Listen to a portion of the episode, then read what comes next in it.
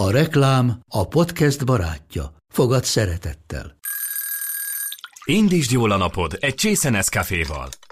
Élvezd minden reggel a gondosan pörkölt kávészemek telt ízvilágát, az Európában 100%-ban felelős forrásból származó kávéból készült Nescafé klasszikkal. Tudj meg többet fenntarthatósági törekvéseinkről a nescafé.hu oldalon. Nescafé. Új lehetőség minden csészében. Ez reklám volt, jó volt. Szeretettel köszöntöm a hallgatókat, ez itt a Port legelső kísérleti podcast adása, a Portcast! Én Szűs Gyula vagyok, a Port.hu újságírója és Star Wars felelőse. Itt ül mellettem Lakatos István képregényrajzoló, aki szintén a Port.hu újságírója, és a filmes forgatási érdekességek nagy tudara. Jaj. mivel, mivel sokan már most is úgy emlegetnek minket, mint a két veszekedő öreget a, a Muppet Show színházi páholyából, mi ketten fogjuk havi két alkalommal a, elmesélni a rajongóknak a kedvenc filmjeink és sorozataink kulisszatitkait, és a harmadik vendég pedig reményeink szerint majd mindig más lesz. A sort Baski Sanyúval kezdjük, aki a Filmvilág blog főszerkesztője. Igen, jól mondod. Köszi szépen a meghívást.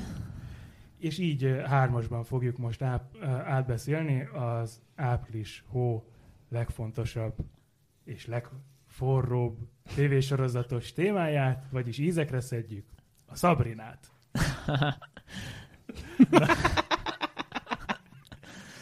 Na. Na jó, nem. A trónok harcát természetesen, hát mi másról beszélgethetünk. De egy tök jó pangesztus lenne egyébként, hogyha elkezdenénk szabrinázni. Neked biztos, egyébként biztos értékelnék szerintem a olvasók, meg a hallgatók is. Én nem néztem. No de, trónok harca. Ne is azzal kezdjük most, hogy fejest ugrunk a, a nyolcadik évad első epizódjának spoileres megbeszélésébe, hanem, hanem indítsuk egy, egy kicsit messzebbről. Például azzal, hogy ugye minden évad kezdéskor megírták az, ezeket a híreket, hogy megint többen nézték, mint korábban, megint, megint. No de miért egy, egy erőszakos, véres, gyerekeket bántó, mindenkit lenyakazó fantasy tévésorozat most. Hát pont ezért most mondta el a megfejtést. Na jó, de a fantasy az nem réteg műfaj. Hát most én a saját példámon tudom ezt legjobban illusztrálni, mert hogy én nem vagyok akkor a fantasy rajongó, és épp azért nem is érdekelt annyira az első évad. Tehát amikor elindult a sorozat, akkor én nem követtem, és azt hiszem a második évadban csatlakoztam be. Persze utólag megnéztem az elsőt is. Miután meggyőződtem róla, hogy itt nem egy ilyen high fantasy-t látunk, tehát hogy nekem, nekem az túl tömény, tehát a skifibe is, ami nagyon el van rugaszkodva a valóságtól, és semmivel nem hasonlít a mi világunkra, az annyira nem érdekel.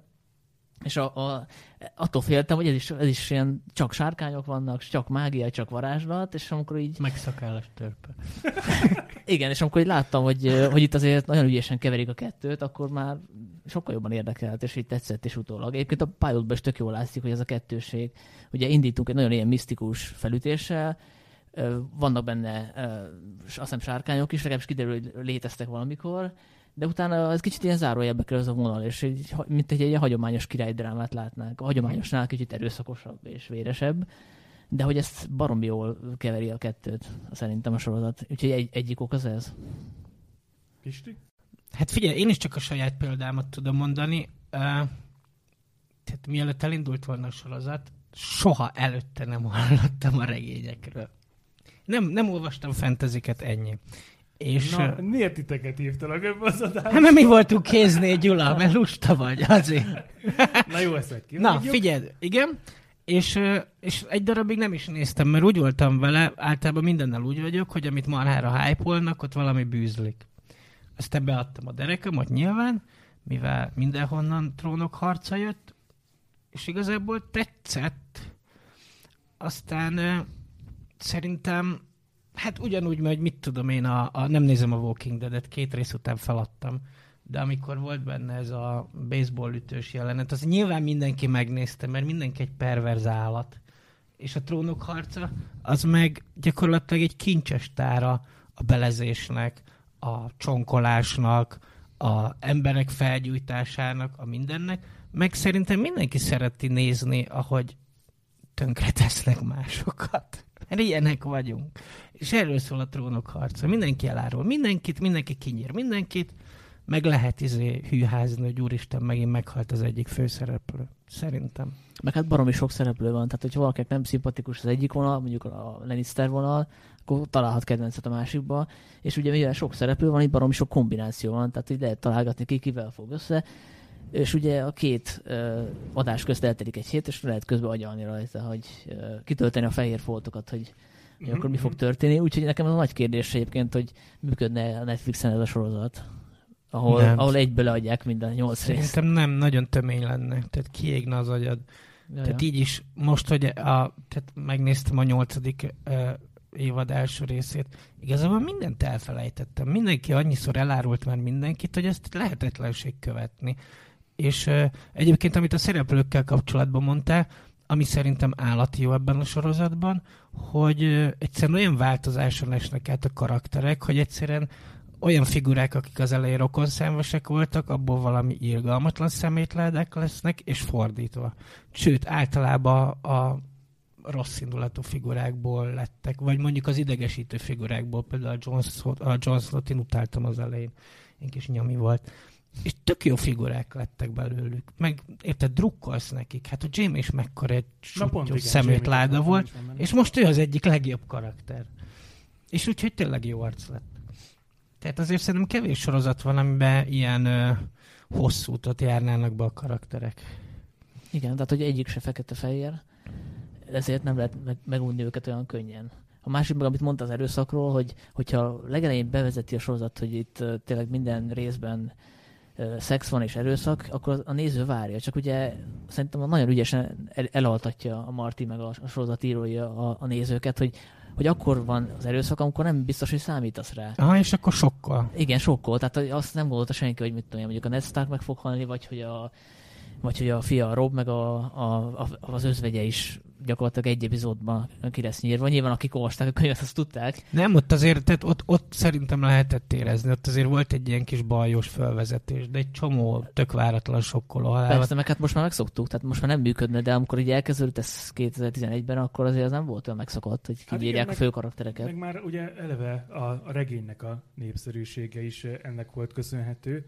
Ugye 96-ban jelent meg a, a trónok harca, és mi egész hamar, már, már a 2000-es évek elején magyarul is olvashattuk, mert az Alexandra rögtön lecsapott erre a brandre, és emlékszem, hogy, hogy ilyen süvölvény fórumozóként, ilyen irodalmi, meg ilyen, ilyen RPG-s fórumokon ott már, már ment a, a, a nagy diskurzus, meg a, meg a flé, hogy, hogy úristen, hát ez a, ez a grim dark fantasy stílus, ez mennyivel jobb, mint, mint Tolkien, meg így a, a, a Howardnak a konanja, hogy itt, itt ahogy mondtál is, hogy, hogy a nagyon unszimpatikus karakterből jelenfejlődés útján szimpatikus lesz, és fordítva, sose tudhatod, hogy ez a szeméd Martin melyik kedvenc szereplődet fogja a következő oldalon brutálisan kinyírni. Tehát, hogy ez, ez teljesen felforgatta az ilyen, az ilyen Tolkieni, meg, meg uh, Howardi ilyen, uh, ilyen fantasy sablonokat. Tehát ez olyan volt először trónokarcát olvasni, mint hogyha a gyűrűk urába az indulás után így, így samut rögtön így, így kinyírják, és Jaj, de, jó, húzzák. de jó lett de volna. Jó lett volna mind, tehát, hogy, hogy ilyet nem csinált senki előtte. És ugye Martin is azzal magyarázta ezt, hogy, hogy ő a, a Rózsák háborúját és így az angol történelmet vette alapul, és eredetileg csak egy trilógiát szeretett volna csinálni. Tehát a Yorkok Starkok lettek, a Lancasterek, Lannisterek, és a tyútorok, akik a végén így megnyerték az egészet, hát az ki tudja, kik lesznek, lehet, hogy a Targaryenek. Szóval ahhoz képest, hogy egy ilyen történelmi párhuzamnak indult, egy olyan fantasy lett belőle, olyan véres, sárfoltos, spermafoltos fantasy, ami, amit azóta így már epigonok követnek, és próbálnak ilyen stílusba írni. Ugyanúgy, ahogy a Gyűrűk Ura trilógiát megfilmesíthetetlennek gondolták éveken keresztül, mert hogy tényleg, ahogy mondtátok is, egyszerűen annyi karaktert mozgat, hogy ez, ezt filmben vagy tévésorozatban nem lehet kezelni. És ugye itt is egy csomó karaktert bele se írtak a, a tévés változatba, pont, hogy, hogy jobban tudjon haladni a történet, ennek kellene annyi embert mozgatni, de egy ilyen leegyszerűsített uh, reklámkampányjal indult ez az egész, hogy a néző az, mintha csak ilyen amerikai baseball vagy, vagy foci csapatoknak szurkolna. Akkor lesznek Targaryen rajongók, lesznek Lannister rajongók, talán még uh, egy időben nyomatták is ezt a Team Stark, meg Team Lannister pólókat, meg mindent, tehát az egészet úgy ö, adták el, mint hogyha itt, itt valami Super Bowl döntő lenne, csak, csak most itt ilyen fantasy lovagok, meg, meg sárkányok, meg, meg zombik ö, vívják a, a nagy kupa döntőt. És ö, itt lehetett az a, a fordulat, amikor ö, behúztak egy csomó olyan potenciális nézőt, akik ö, lehet, hogy előtte mondjuk nem, nem is olvastak fentezit, meg nem érdekelte ö, őket semmilyen ilyesmi sztori. Tehát ez a, ez a versengés a csapatban, csapathoz való tartozás és, és a győztes mindent visz, ez szerintem olyanoknak is szimpatikus lehetett, akik előtte nem voltak fantasy rajongók. Illetve én azt vettem észre, hogy a trónokharca rajongó táborában az ivararány az tökéletesen ki van egyensúlyozva, mert ugyanannyi csaj rajong szerintem a sorozatért, mint srác. És ez pedig ö, annak köszönhető talán, de majd persze mondjátok el ti is, hogy, mire, ö, hogy mit gondoltak erről, hogy ö, nagyon erősek a női karakterek. Ugye, és itt is Martin felforgatta így a, a, a régi toposzokat, hogy itt, itt nem fényes páncélú lovagok vannak, hanem bizony van egy fényes páncélú nagy darab lovagnő, aki kb. ketté hasítja az összes többi fényes páncélú lovagot. Vagy ugye a mesében az van, hogy elindul a legkisebb királyfi, legyőzi a sárkányt, és övé lesz a király kisasszony. Hát itt megfordultak kicsit a dolgok, a király kisasszonyé a sárkány, és jól elkeni a száját a legkisebb királyfinak. Úgyhogy szerintem ez, ez így a női olvasóknak és női nézőknek is imponáló lehet, hogy lehet azonosulni daenerys hú, a Cersei, vagy Cersei, nem is tudom, hogy hogy kell kiejteni, mennyire nagy kavarógép. Tehát itt mindenki találhat magának szimpatikus karaktert. És a könyvben is ennyire erős a, a női vonal? Már nem úgy értem, hogy vannak-e ezek a női szereplők, mert azt tudom, hogy a többségük az megvan a könyvben is, hanem hogy, hanem hogy direkt ezt még alá is húzzák. Nekem egy konkrétan az ilyen jut eszembe, amikor a Daenerys fogadja a Theont és a, a Jarát, azt hiszem úgy hívják a testvérét. És ő gyakorlatilag szó szerint összekacsint a, a Daenerys meg a Jara, hogy e, e, elmondja a Jara, hogy hát nekem milyen kegyetlen apám volt, egyedül kellett a családot eljutatnom odáig, ahol van, én vagyok gyakorlatilag a családfő, és akkor mondja a Dennis, hogy hát tényleg én is így vagyok ez, és mint hogyha nem is azért kötnének szövetséget, mert ugye a, a Dennis látja, hogy neki előnyös, hanem ilyen női szolidaritás jelleggel. Girl power jegyében. Igen, girl power egyében, és ez az nagyon modernnek tűnt. Ahogy értem, hogy nagyon ilyen 2010-es évek, és nem tudom, hogy az a regényben is ki van így hangsúlyozva. Szerintem a regény folyam még nem jutott el adáig a, addig a jelenetig, hogy ők ketten találkoztak volna. Ha, hát akkor az... Bár bevallom, én a, nagyon szerettem az első három kötetet. A negyedik is megvett még kilóra, mert ugye ott mutatták be a, a Greyjoyokat, akik ilyen fantasy vikingekként így totálisan így szétverték azt a ilyen lovag királyságot, amit az előző három kötetben megismertél. Viszont az ötödik kötet, amire rengeteget kellett várni, és akkor már javában ment a sorozat, az nagyon vastag lett, és szerintem egy picit uncsi is. Ott kaptam magam azon először, hogy átlapozok olyan fejezeteket, ami olyan karakter nézőpontjából lett megírva, akinek a sorsa tökre nem érdekel. És ezt így egy kicsit így gáznak tartom, hogy mint hogyha ott már kifogyott volna Martinból a szufla. De mm, ugyanakkor még így is egy tök izgalmas történet volt az is. Na de ezt csak azért mondom, hogy ugye a köztudott, hogy a sorozat az, az már beelőzte a könyveket, és egyes vélemények szerint ez a sorozaton is érződik, mert onnantól kezdve, hogy a forgatókönyvíróknak és a két showrunnernek, a D.B. Weissnek és a Benioffnak elengedte a kezét Martin, onnantól van, aki azt mondja, hogy gyengébbek lettek az évadok. Nem olyan ütősek a párbeszédek, nincsenek meglepő húzások, hanem, hanem így a, a, a hollywoodi blockbuster gyár bevett fordulatai szerint így haladgat előre a történet. Szerintetek? Ez Szerintem így van. is. Én csak, a, tehát én csak az első három regényt olvastam, majd utána elmondom, hogy a többit miért nem. Uh, és nekem csak mondták, hogy honnantól kezdve van az, amikor a, a showrunnerek vették át a sztorit. azt hiszem a, a hatodik évad volt az, amire, hogyha jól emlékszem, ami marha unalmas, unalmas volt, meg inkább egy ilyen tölteléknek tűnt, és minthogyha leegyszerűsödött volna a sztori.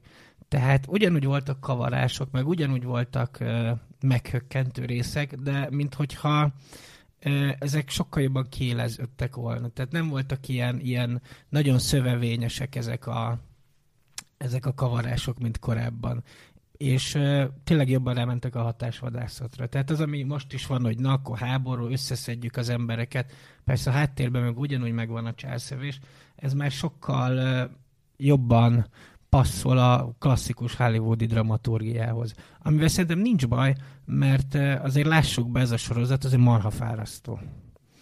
Na, hát hogy mondtad, szia? Tehát figyelni kell. Én eddig láttam az összes részt, most nem csináltam ilyen gyors talpalót, meg, meg e, ilyesmit, és a szereplők feléről azt se tudtam, hogy kicsoda, hogy ki ért jött, kit segít, kikinek a szövetségese, és igazából már nem is érdekel. Tényleg, Sanyi, te De... ledaráltad az előző évadokat, mielőtt belevágtál az újban, az újba, vagy bíztál abba, hogy az HBO lesz olyan jó fej, hogy egy kis tartalmi összefoglalót rak az évad nyitó elejére, és abszolút képbe leszel ezáltal is hozva. Hát annyi időm nincsen, hogy újra nézzek egy sorozatot, tehát amikor minden héten van egy új Netflix sorozat, amit érdemes lenne belenézni, akkor nem, de viszont néztem ilyen topistákat, hogy melyik a legjobb melyik a legjobb epizódok, és azokat így végignéztem, próbáltam újra nézni, meg nyilván a pilotot, mert azt azért valahogy sejtettem, hogy vissza fognak rá utalni az új részben, és tényleg. Mármint, hogy a, a legelső évad, legelső rész. E, igen, igen, igen, igen, igen. Erről lehetett olvasni. Meg hát az ilyen ikonikusabb részeket, tehát a, a első évad 9-es része, ugye, amikor a nedet megszabadítják a fejétől, akkor a... Egy fejjel alacsonyabb lett? Igen, akkor a második évadban is a kilencedik rész, születik ezek a kilencedik részek voltak ilyen látványosabb cuccok, például a, a, a Fekete Víz volt a címe az epizódnak, amikor ugye a Tyrion felrobbantja a mhm. Stannisnek a seregét. Azt hiszem, az volt az első nagy csatasorozat, ugye? Igen, Azt hiszem, igen, igen, igen. Előtte csak sonyítottak, és mondták, hogy hát volt ott egy nagy csata. Jaj, az még az, az első, igen. az első évadban volt, hogy, hogy igen, mert a, leütik Tyrion, és akkor fel kell, a vége a csatának, és igen. akkor megúzták. Meg így mennek haza, fáradtan a katonák, hogy fú, de nagyot csatáztunk. Megúzták két hullával, meg tíz bekötözött lábú katonával. De akkor én néztem, akkor nekem nem volt, nem volt hiányérzetem, tehát így elfogadtam, hogy ez ilyen dramaturgiai döntés, és uh, érdekes volt itt találgatni, mi a fene történt. Aztán utólag most, most kapcsoltam, hogy basszus, hát akkor ez ilyen büdzsé miatt volt. Persze. Igen, az elején azért nem voltak uh, nagyon uh, eleresztve az alkotók, de amikor látta az HBO, hogy ez működik, és uh, sorra készültek az újabb évadok, akkor a, a költségvetést is uh, szépen uh, felhízlalták, és uh, sokszor szerintem mozifilm igényességű csatajeleneteket tudtak csinálni. Igen, Ugye? minden évadban volt egy. Igen, igen. A, amit még simán... felírtam, hogy az a zombi csata, a ötödik évad, nyolcas része, a Rideghon, amikor ugye a, a Jon Snow megpróbálja átállítani a, a vadakat a saját oldalára, illetve megpróbálja őket meggyőzni, hogy fogjanak össze, és akkor hirtelen rájuk törnek a zombik, akik hihetetlenül gyorsak ebben a részben, úgy meg lassúak. De... Hú, az, az marha jó rész volt. Arra Igen. emlékszem illetve sokat emlegetik még a fattyak csatáját, Igen. amikor, és az ott aztán már tényleg ilyen rettentetetlen szintű ö, harci jelenet volt, Igen, hogy egy szál kard alatt áll Havas John, és akkor rohamoznak felé a, a, az ellenséges katonák, és az Na, azt, azt így Az, amikor ott a nagy hullakupa. Igen, igen, igen. És eltűnik a hullakupa. Az, az, az, igen, igen. Ez zseniális volt, hogy ezt meglépték. Ugye teljesen szürreális látványvilágot behoznak, tehát azt mondják, hogy akkor a valóság hűséget, az dobjuk ki az ablakon, és legyen egy ilyen, nem tudom, a 300-ban voltak ilyen jelentek, nem? A Zack Snyder féle 300-ban. Meg ugye az első rész, amikor a, azt követjük, hogy Snow megpróbálja megmenteni a, a tesóját, hogy akkor csak az ő szemszögéből látjuk a csatát, az például egy zseniális rész. És annyira rászkodik a kamera, hogy gyakorlatilag semmit nem érzékelünk, csak azt, hogy ott repülnek a karok, lábak, nagyon jól visszaadja ezt a kaotikusságát a csatának. De úgyhogy nem, nem az úgy van fénykép az a jelenet, vagy az a csata jelenet, mint szerintem semmi más sorozatban, se előtte, se utána. Nem is tudom, hogy ki rendezte az, de nem lennék meglepő, ha valami akció specialista. Hát ha már így a csatajeleneteket ennyire dicsérjük, akkor azt azért mondjuk el, hogy nagyon sok epizódnak a harci jeleneteit magyar kaszkadőrök vették fel, egy nagyon ügyes fiatal kaszkadőrökből álló csapat, akik a Dotraki esküvőn az ő belüket ontották, nagyon sokszor harcoltak a, a fal alatt. Ez milyen jól néz ki az ön életrajzban. hát persze. A belüket ontották. 2000 tattarattal. Én annó interjúztam velük, és az olyan címmel jelent meg, hogy magyar belet ontottak a trónok harca esküvőjén. Legyünk erre büszkék. Ez egy jó gyulás cím, igen.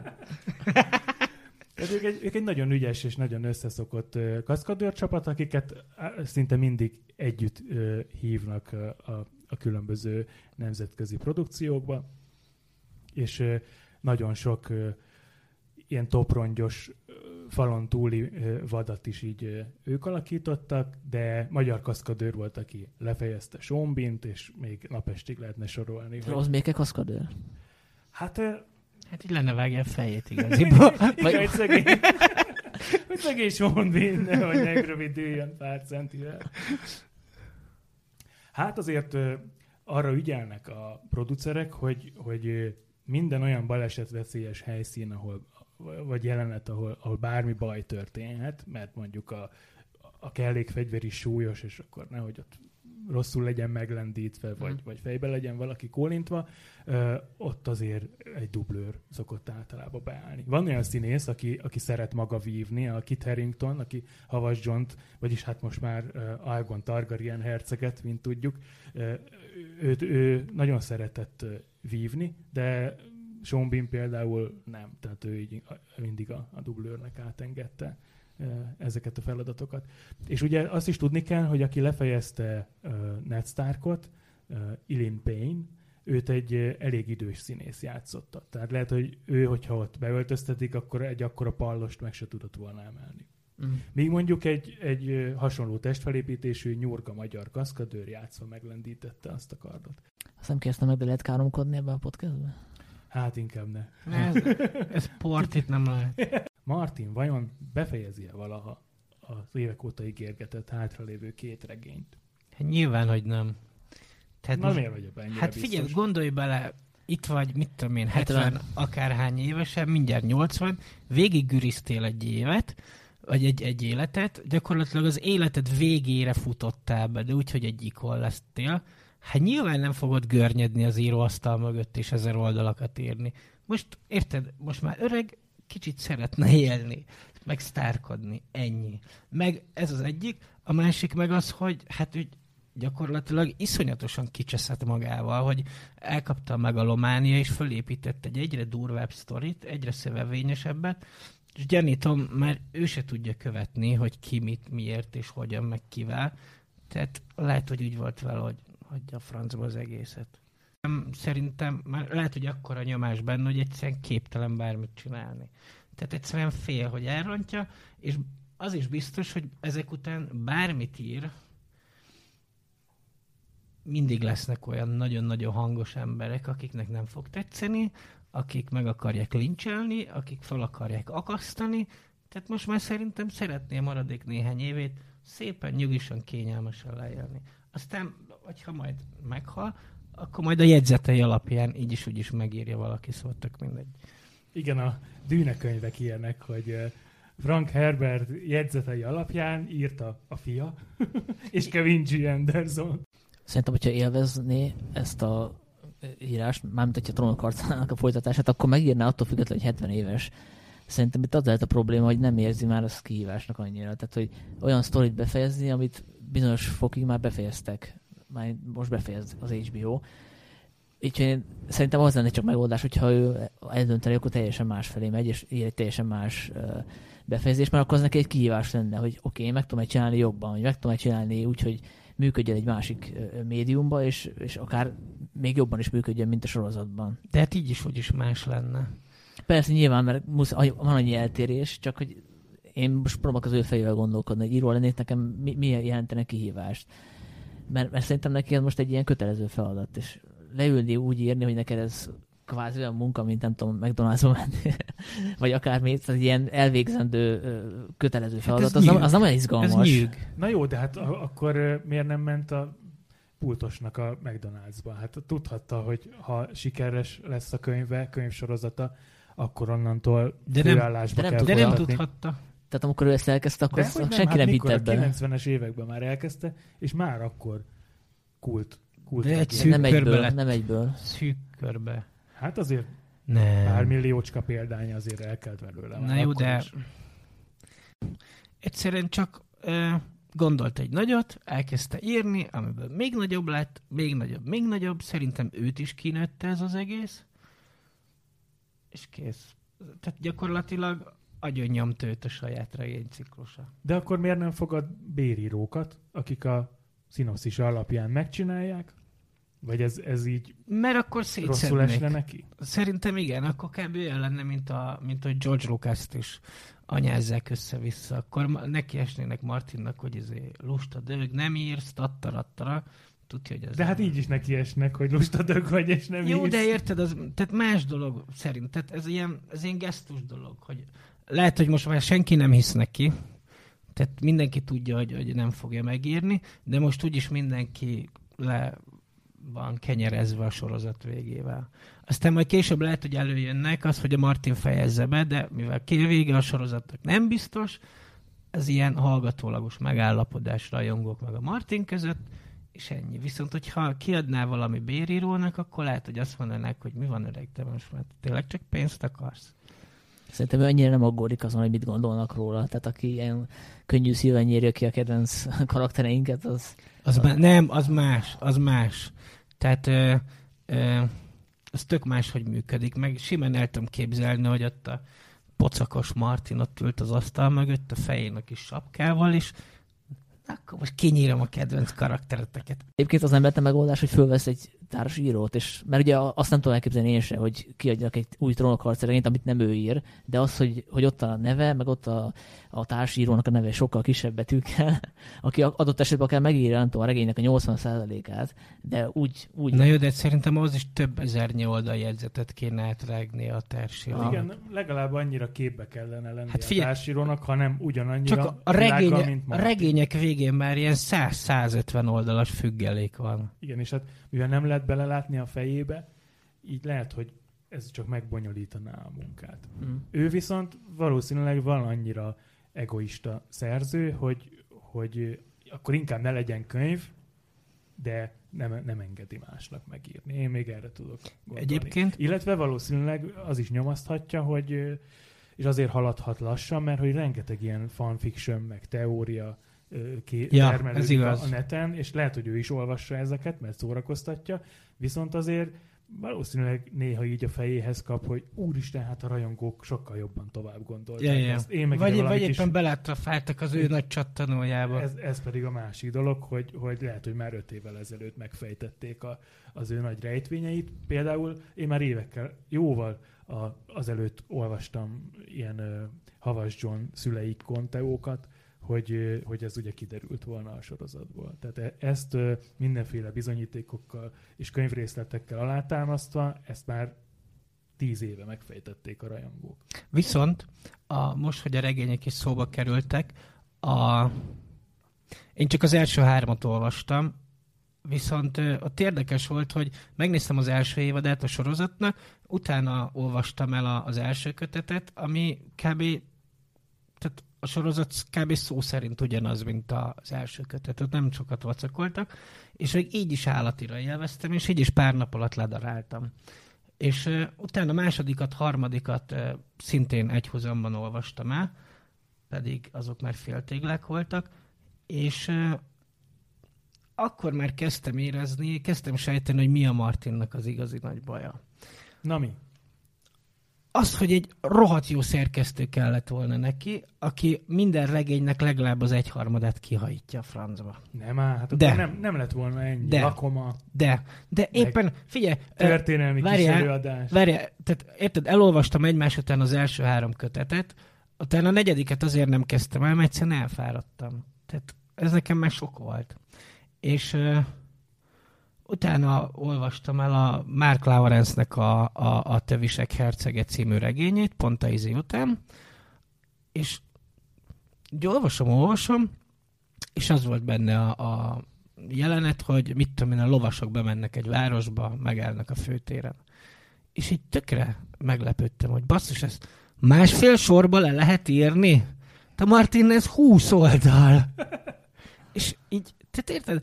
Itt vannak ezek a féltéglák, meg minden, oké, okay, millió szereplő, millió izé, akiknek egy része gondolom halálfölösleges, pláne a későbbiekben, de Istenem, miért kell 20-30 oldalakon keresztül zabálni? Miért kell 20-30 oldalakon keresztül menni?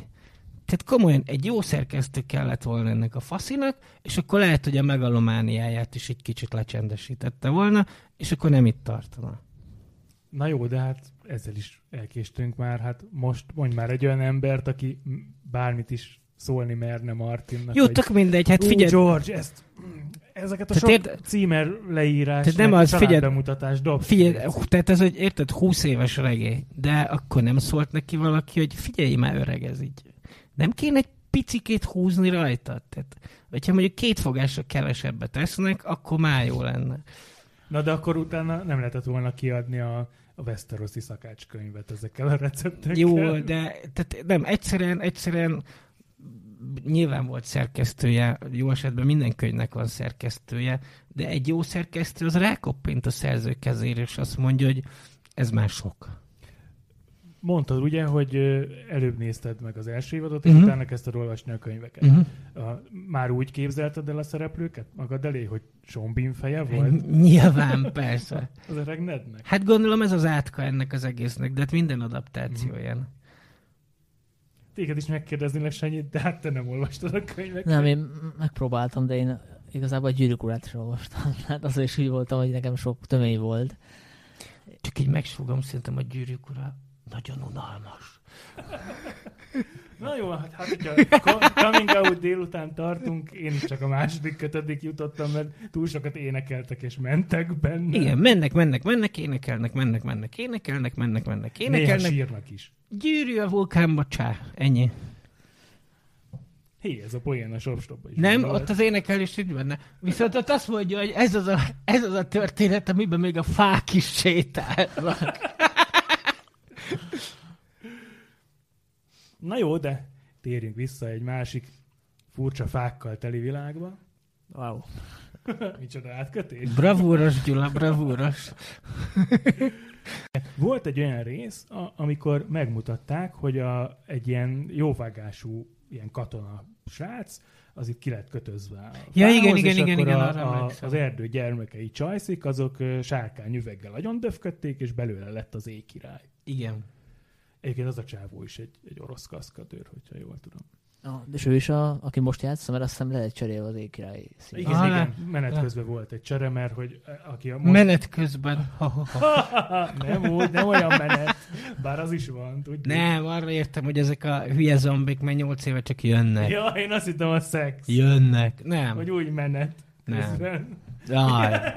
mint hogy menet közben szóltak Bronnak, hogy lenne itt egy kis bérgyilkos hát, meló. Mondok egy, érte, egy, egy teljesen ártatlan poén, te meg ilyen disznóságot lehetsz bele. Gyula. Túl, túl sok trónok harcát néztem az elmúlt napokban. Szégyeld magad.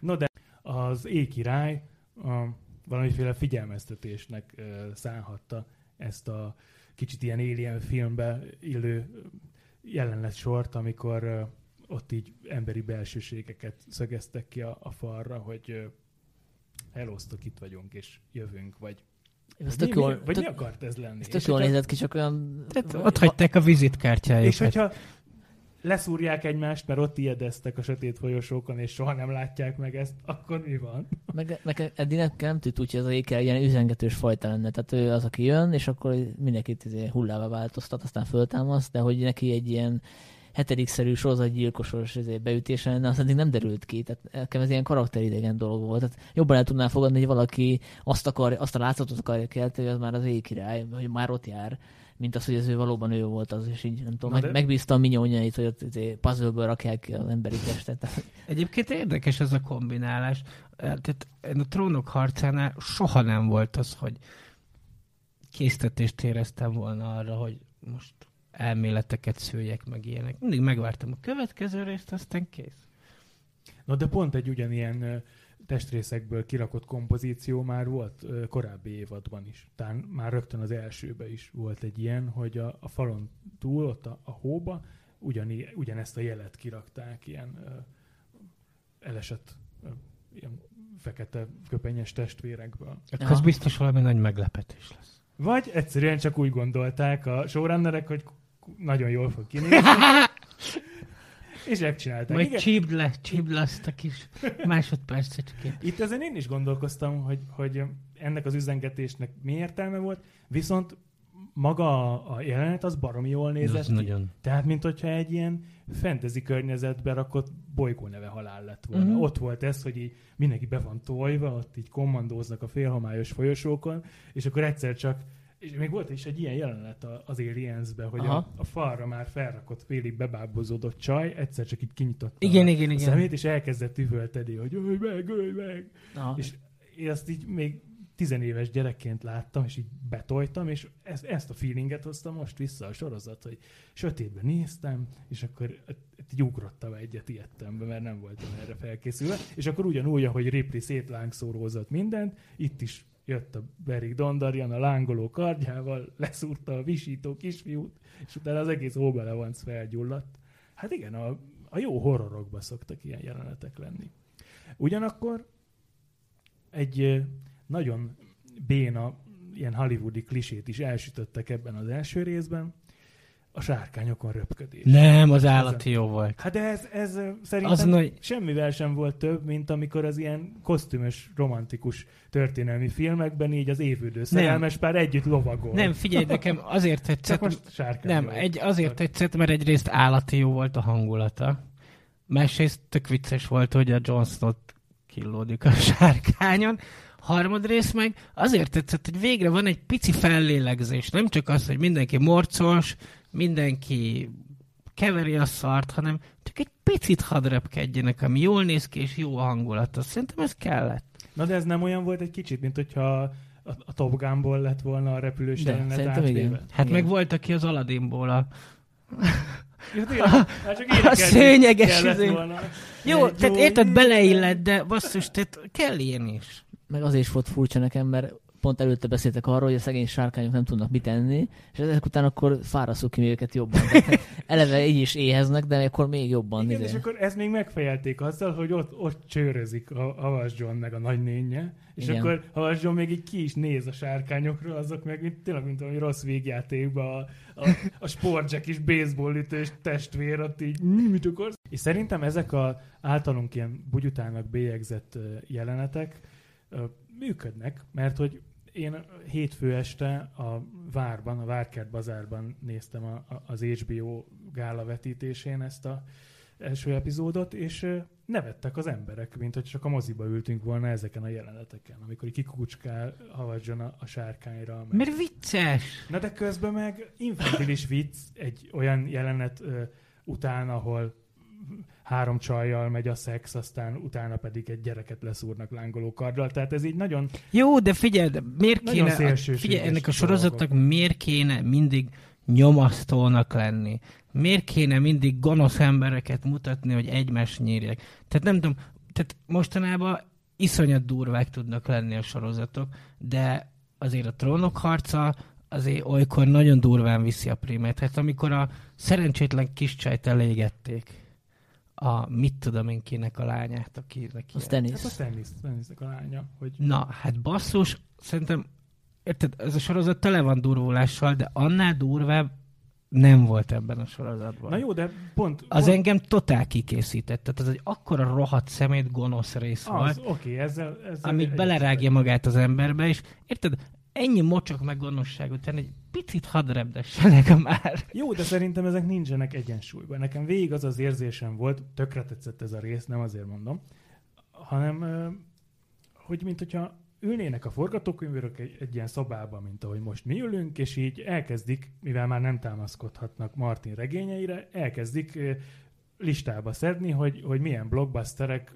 működtek tök jól, mi az, amiket szerettek az emberek. Szerették a Top Gunban ezt a repülős, ilyen farokú híricskélést, vagy nem, Nem, tudom, ez mi egy volt ilyen- az, ez egy akkor ilyen- csináljunk egy ilyen Ez egy panel, ennyi. Hát de Istenem, hogyha Szere- érted, a... vannak nagy sárkányaik, akkor miért nem mutathassák Na meg jó, őket de- egy de, repdesnek? a- de annyi, annyi mindenből próbál így, így nyúlni a, a sorozat, hogy, hogy szerintem nagyon egyenetlen lesz az egyes jelenetek színvonal. Tényleg, mint hogyha ilyen, ilyen Frankenstein műhelyébe fércelnék így össze a részeket, hogy jó, akkor itt most az Alienből egy nagyon ütős jelenetet átveszünk ide a Top Gunból, ide egy bugyuta Adam Sandler végjátékból. Na jó, és figyeld, amikor a, amikor És a, jó, persze, egyenként a működnek szem ott ezek, a de... szem gürizett a fellegvárban, ahol szintén voltak tök komoly részek, meg minden. Senki nem akadt ki azon, amikor mutatták azt a kis montást, hogy tudod, főzi ezt a moslékszerűt, üríti Az ki a szart, és kb. ugyanúgy nézett ki az egész. Jó, az vicces Tehát volt. igen, az is tehát- nagyon jó volt, amikor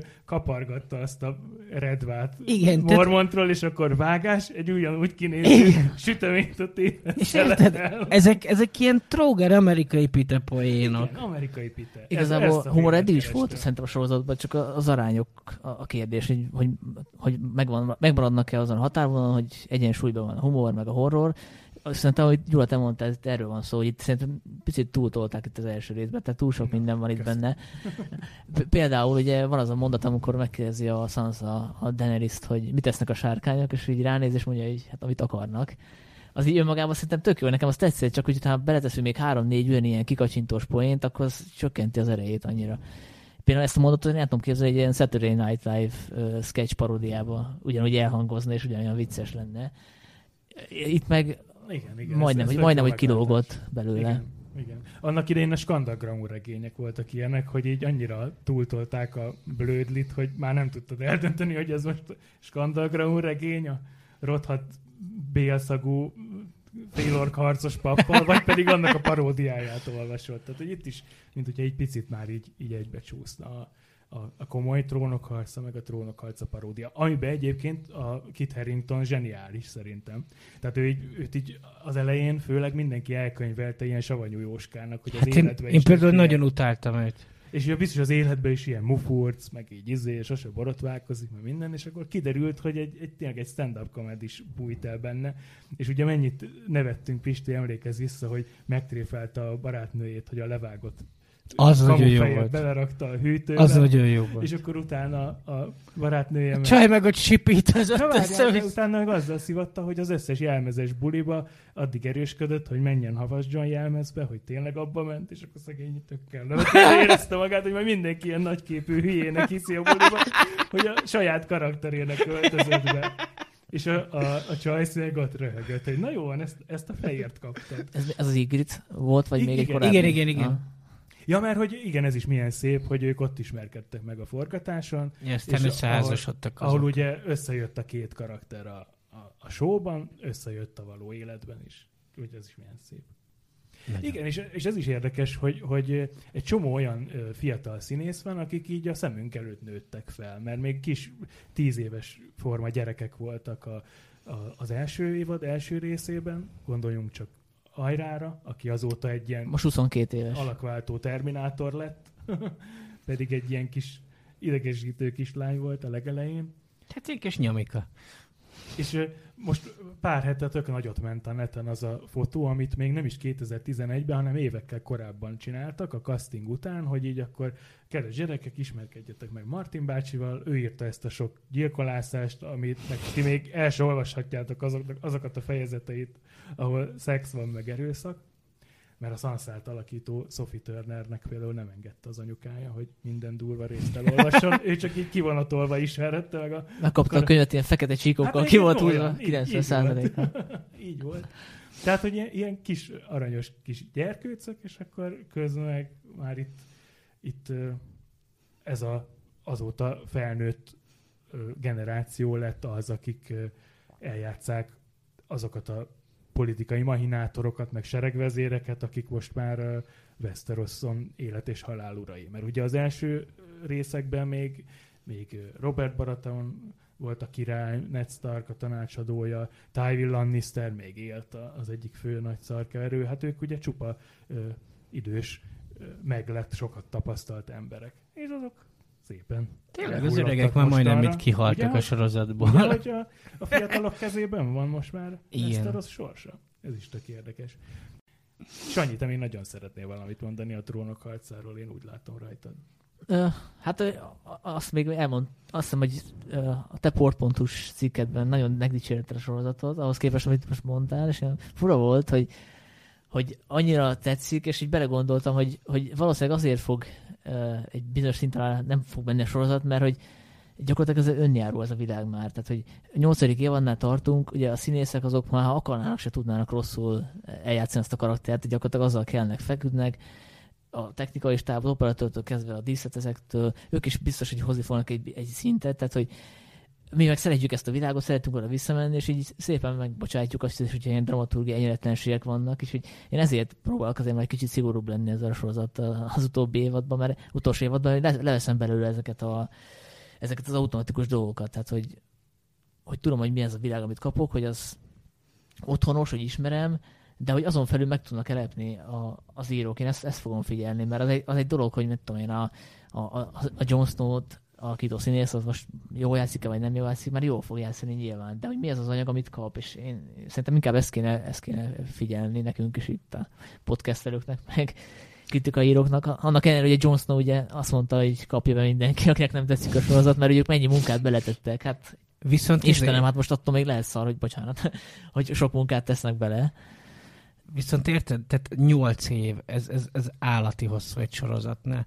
És most egyszerűen, mit tudom én, mondjuk ilyen, ilyen tényleg ilyen nagy sorozatokat, amik megéltek mondjuk ötnél több évadot. Dallas. De, a Dexter mennyire rossz Szomszéd. lett Igen, a végére. pont ezt akartam felhozni a Dexter A Sense of Anarchy mennyire rossz lett a végére. A Lost mennyire rossz lett a végére. És kb. minden sorozat nyilvánvaló kiég egy idő után, de a, a, hogyha a kiégéseket nézzük, a trónok harca még mindig százszor jobb, mint mondjuk egy Dexternek az utolsó két-három évada. Jó, hát nem láttuk még az utolsó évadát a trónok harcának. Az első év, é, rész alapján Igen, de... azt mondom, hogy szkeptikus vagyok. Nyilván meg fogom nézni az összeset, az nincs ez a Isten, hogy ne nézem meg, csak, csak én azért látom ezt, hogy, hogy ezt el tudják akár cseszni, és hogyha... Igen, de például a, tehát a Dexternél, Sons of Anarchy-nál, ezeknél már az utolsó szezon előtt is azért nagyon-nagyon látványos hanyatlás volt mindenütt. Meg hát ugye a Losznál is, amikor a közepén bekavarta az akkoriban az a nevezetes írósztrájk, és így összegányoltak egy évadot utána. A jó, tehát... Damon Lindelofra gondolsz? Igen,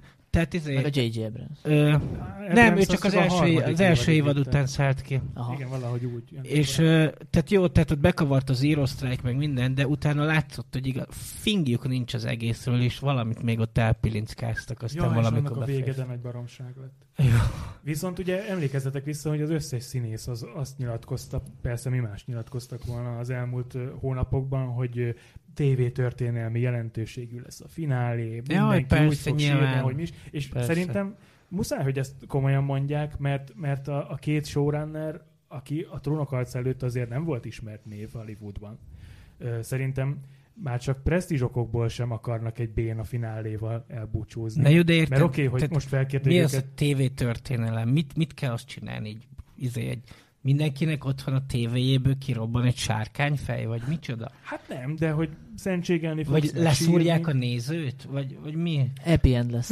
Az sen, arra senki nem számít, hogy happy end egy Tudod, így mindenki otthon, és így bekopognak az emberek, és így mindenki lefejeznek. Az hát könnyen, könnyen lehet, hogy tényleg igazak lesznek azok az ilyen kiszivárogtatott forgatókönyvek, amiket már így évek óta lehet a, a, a neten ö, olvasni. És, és nagyon... te mindig elkésőretesen közé is teszel. Így van, így van, mert ezek egyébként nagyon izgalmasak. Lehet, hogy fanfiction, de a hetedik évadnak a kiszivárgott forgatókönyvére is ezt mondták, és 75%-ba stimmelt. És előre olvasod el, vagy utólag, amikor megnézte egy részt? Hát el, hát el, elolvasom persze, mert cikket gyártok belőle. Még az évad előtt kiírja az egészet. Csak szerencsére azt el is felejtem, főleg most, mert már 2017-ben írtam utoljára így a nyolcadik évadról uh, ilyen kiszivárgós sztoris cikket, és már nem sok mindenre emlékeztem belőle.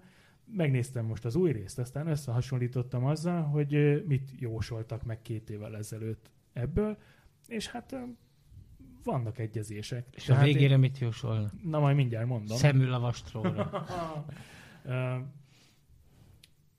nagyon sok, gyanúsan nagyon sok az egyezés, olyan, mintha valamelyik stábtag egy ilyen korai forgatókönyv vázlatot így kicsempészett volna, csak mondjuk ezt megneszelték a DB vejszék, és akkor gyorsan átírták. Vagy, vagy eleve is az volt a terv, hogy, hogy ez csak ilyen, ilyen vázlat, és akkor uh-huh. majd ezt még kicsit tovább fejlesztik. Mert azért voltak itt olyan jelenetek ebbe a jóslatba, amik egyáltalán nem voltak benne ebbe a részbe, Viszont nagyon, tényleg nagyon izgalmas a lezárása, mert ott ez a fanfiction, vagy kiszivágott forgatókönyv azt írja, hogy nagyjából úgy mindenki meg fog halni a végére.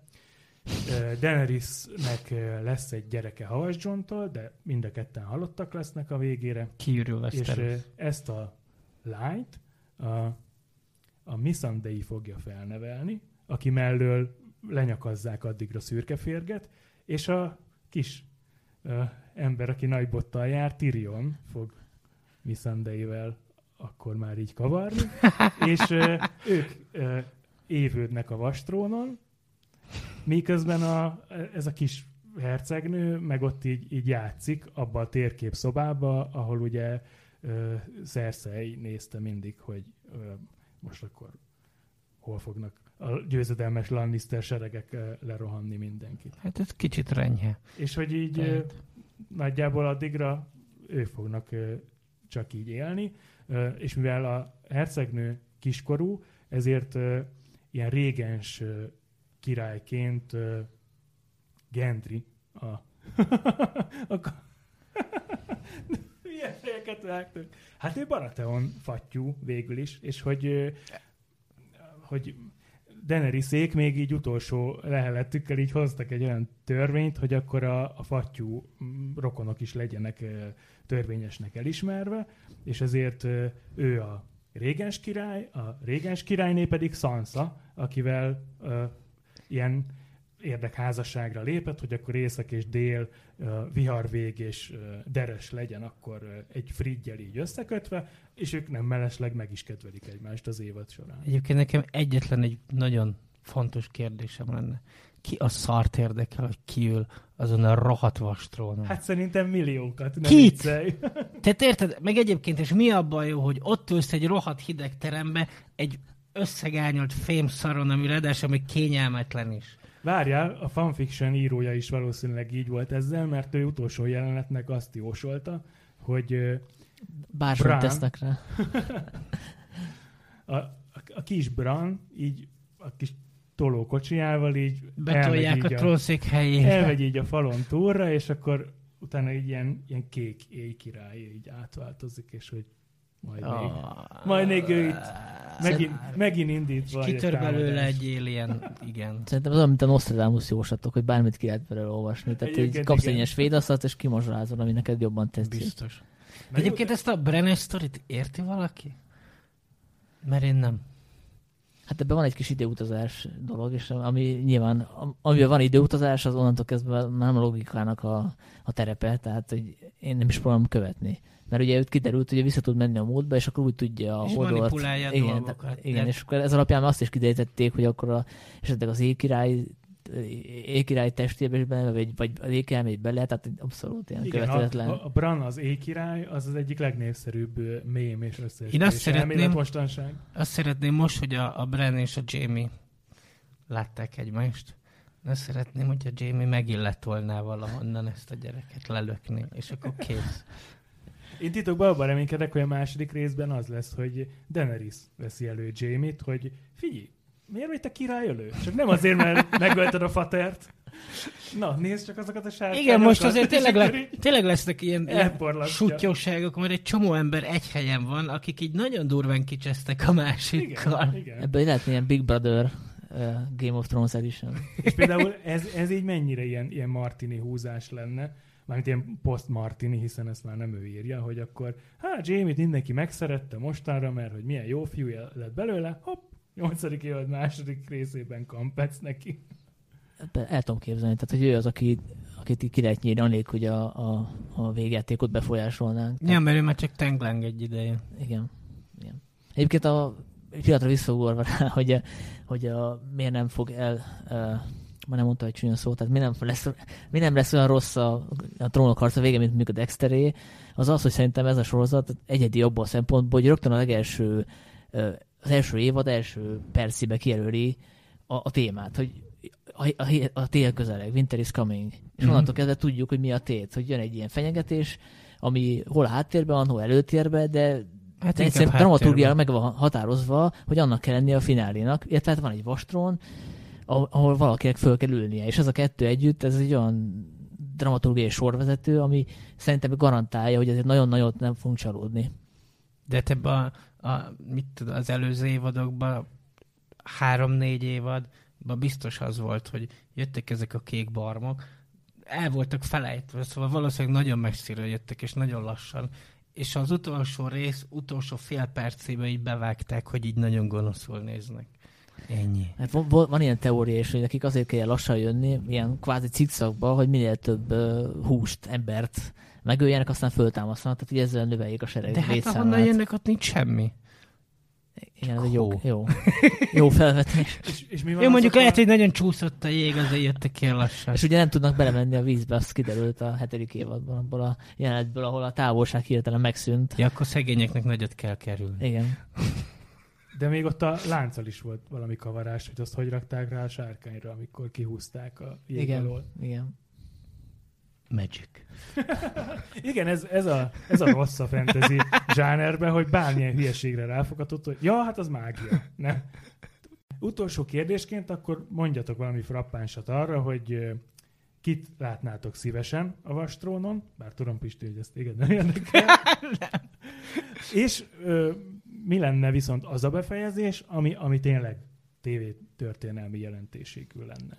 Nekem valamilyen milyen padhelyzetes szenárió lenne jó, vagy, vagy olyan, ami, ami az egész Vastron intézményét úgymond eltörli, tehát ezt a status quo-t fölkavarja. És azt hiszem a Daenerysnek volt is egy ilyen egy ilyen jelenete, talán a nem is tudom kivel beszélt, hogy mondták neki, hogy akkor most te újabb fogaskerék akarsz lenni ebbe az egész történetbe, és nem, és mondta, hogy nem, én ezt az egész fogaskeréket akarom összezúzni. Ja, Tehát én tényleg? Ezt, ezt tudom elképzelni, hogy akkor a, valahogy, valahogy nem tudom, megsemmisül a Westeros, vagy, vagy valamilyen Igen, apokaliptikus, pláne, hogy a apokaliptikus vastron az kb. az egész sorozatnak a szimbóluma. Igen, de hogy valami új rendőjön ki itt a apokalipszis után a, a káoszból, és nem tudom, a gyerekek folytassák. Tehát valami olyasmit, amire, amire nem számít az ember, mert hogy most tényleg... Mint a macska fogóba a másokkal együtt főzőcskéznek. Tehát, hogy ebben nem látok Percvali. nagy fantáziát, most találgatjuk, hogy akkor a John Liroda, vagy a Daenerys, vagy nem tudom ki, tehát valami, valami meglepő kéne. Vagy hogyha mondjuk marad a legnépszerűbb opció, hogy a, a John lesz a, a vastrón, a, a, aki elfoglalja a vastrónt, akkor legyen olyan csavar, hogy neki ahhoz, hogy ezt megtegye, valami olyan áldozatot kell hozni, ami picit így feláldozza a személyiségét. Tehát, hogy mit tudom, meg kell ölnie mondjuk a Denit, mert hogy ő igen, a riválisa. Pont, pont Tehát ezt ilyesmi. mondani, hogy, hogy állítólag lesz ilyen. De mert hogy az a figura, most nem, nem teszem be hirtelen a neve, aki nagyon régen legyőzte az éjkirályt, az csak azon az áron tudta, hogy a szerelme testébe mártotta meg azt a bűverejű pengét. Ja, és akkor most megint lejátszódna ez a És hogy, jelenet? hogy azt mondják, hogy elvileg ez is lesz, hogy John lesz kénytelen ö, leszúrni Daenerys-t ö, azért cserébe, hogy a kardja megkapja azt a májkus hatalmat, amivel majd le tudja győzni az Igen, és erre mondják a színészek, akiket megkezdtek, hogy milyen a vég, hogy bittersweet, tehát hogy keserédes. És, és várjál, hogyha ügyesek a forgatókönyvírók, vagy Martin esetleg súgott nekik, akkor ezt mondjuk megcsinálhatja úgy John, hogy már vajúdik Daenerys a gyerekükkel, és ki kell vágnia a hasából a gyereket. És akkor így végül is leszúrta, tehát a kardja megkapja a, a buffot, hogy RPG-s konyha nyelven És akkor a Jon. Snow olyan lesz, mint a Mátyás királynak az okos lánya. Aki van is, roha meg nincs. Igen, és akkor már is jó az a kiszivárogtatott befejezés, hogy az, a, az ő kislányuk lesz majd akkor az uralkodó, csak a két szülő azt már nem éli meg. De John mi nem éri meg? Hát ne, valaki majd lesz. Lekardozza. Az mindegy, majd Jamie lelöki, rá, Jamie lelöki a Brent, és ráesik a Jon Snow-ra. Majd kitalálják. De ez például így azért ez tévétörténeti Igen. jelentőségű. És azt jelzitek, hogy a Martin tudta már az elején, hogy mi lesz a vége a sztorinak? Vagy, amikor, vagy amikor átadta a, a stafétát a, a, a, a tévés íróknak, ugye amikor véget ért a regény folyam, és nem tudtak már abból dolgozni, mert ugye konzultáltak, és ugye elmondta a terveket. Aztán el tudom képzelni, hogy a következő könyvnek a vázatát odaadta, de hogy a legvégén mi lesz, azt, azt nem tudom, hogy most Nem, vajon ez- ezt ketten dolgozták ki, tehát Martin meg az írók, vagy ez hogy történtett szerintetek? Nem tudom, szerintem a Martinnál, hogy így elkezdett dagadni a sztori, abból látszott, hogy ő azért ennyire nem tervezett meg mindent, csak így elkapta a gépszí. És érted, hogyha ki is talál valami fix véget, akkor nagyon meg kell magát zaboláznia, hogy a százezer szálon keresztül úgy vigye a sztorit, hogy az legyen. Tehát lehet, hogy volt egy ötlete, de azt tudja, hogy csak egy alternatíva volt. én ilyesit olvastam, hogy a legvégét azt, az végig tudta, tehát hogy valami ütős finálé lesz, azt el is mondta a két showrunnernek, de azt még valószínűleg jelen pillanatban se tudta, hogy, hogy a regényben hogy fognak, tehát mi lesz az oda vezető út. Úgyhogy én ezért is kíváncsi vagyok, hogyha esetleg mégis lesznek könyvek, hogy azok majd mennyiben fognak eh, eltérni a sorozattól, mert lehet, hogy ő eh, érdekesebb fordulatokat tartogatna, mint amit majd most az utolsó évadban láthatunk. Ja, hát írás közben jön meg az iklet, tehát hogy akkor itt eszébe esetleg, hogy... Őt is, őt is, őt. De egyébként a Martin tiszta hülye, érted? Jó, van 800 szereplő, van 40 szál, de hát ő, a George R.R. Martin nyírja ki a felét a francba, a 40 szálból csináljon ötöt, írjon két 250 oldalas regényt, és kész, mehet nyugdíjba. De hát akkor meghasonulna önmagával. De hogy tud- hasonlulna, nem szerintem örülne, hogy végre lekerült a teher a válláról, és boldogan nézni a baseballt, vagy mit szokott nézni. Ja, vagy regény helyett írja haikukat. Haiku, haiku sorozatban írja meg a utolsó két rész. Haikukat írt, de téglányi minés, nagyságú kötetlen. No, szerintem az évad záró után üljünk le ugyanígy, és akkor nevessük ki saját magunkat, hogy mit mondtunk hat héttel korábban, és akkor eh, majd így utólag még eh, elemezgessük a látottakat. Ez volt tehát a podcast első kísérleti adása.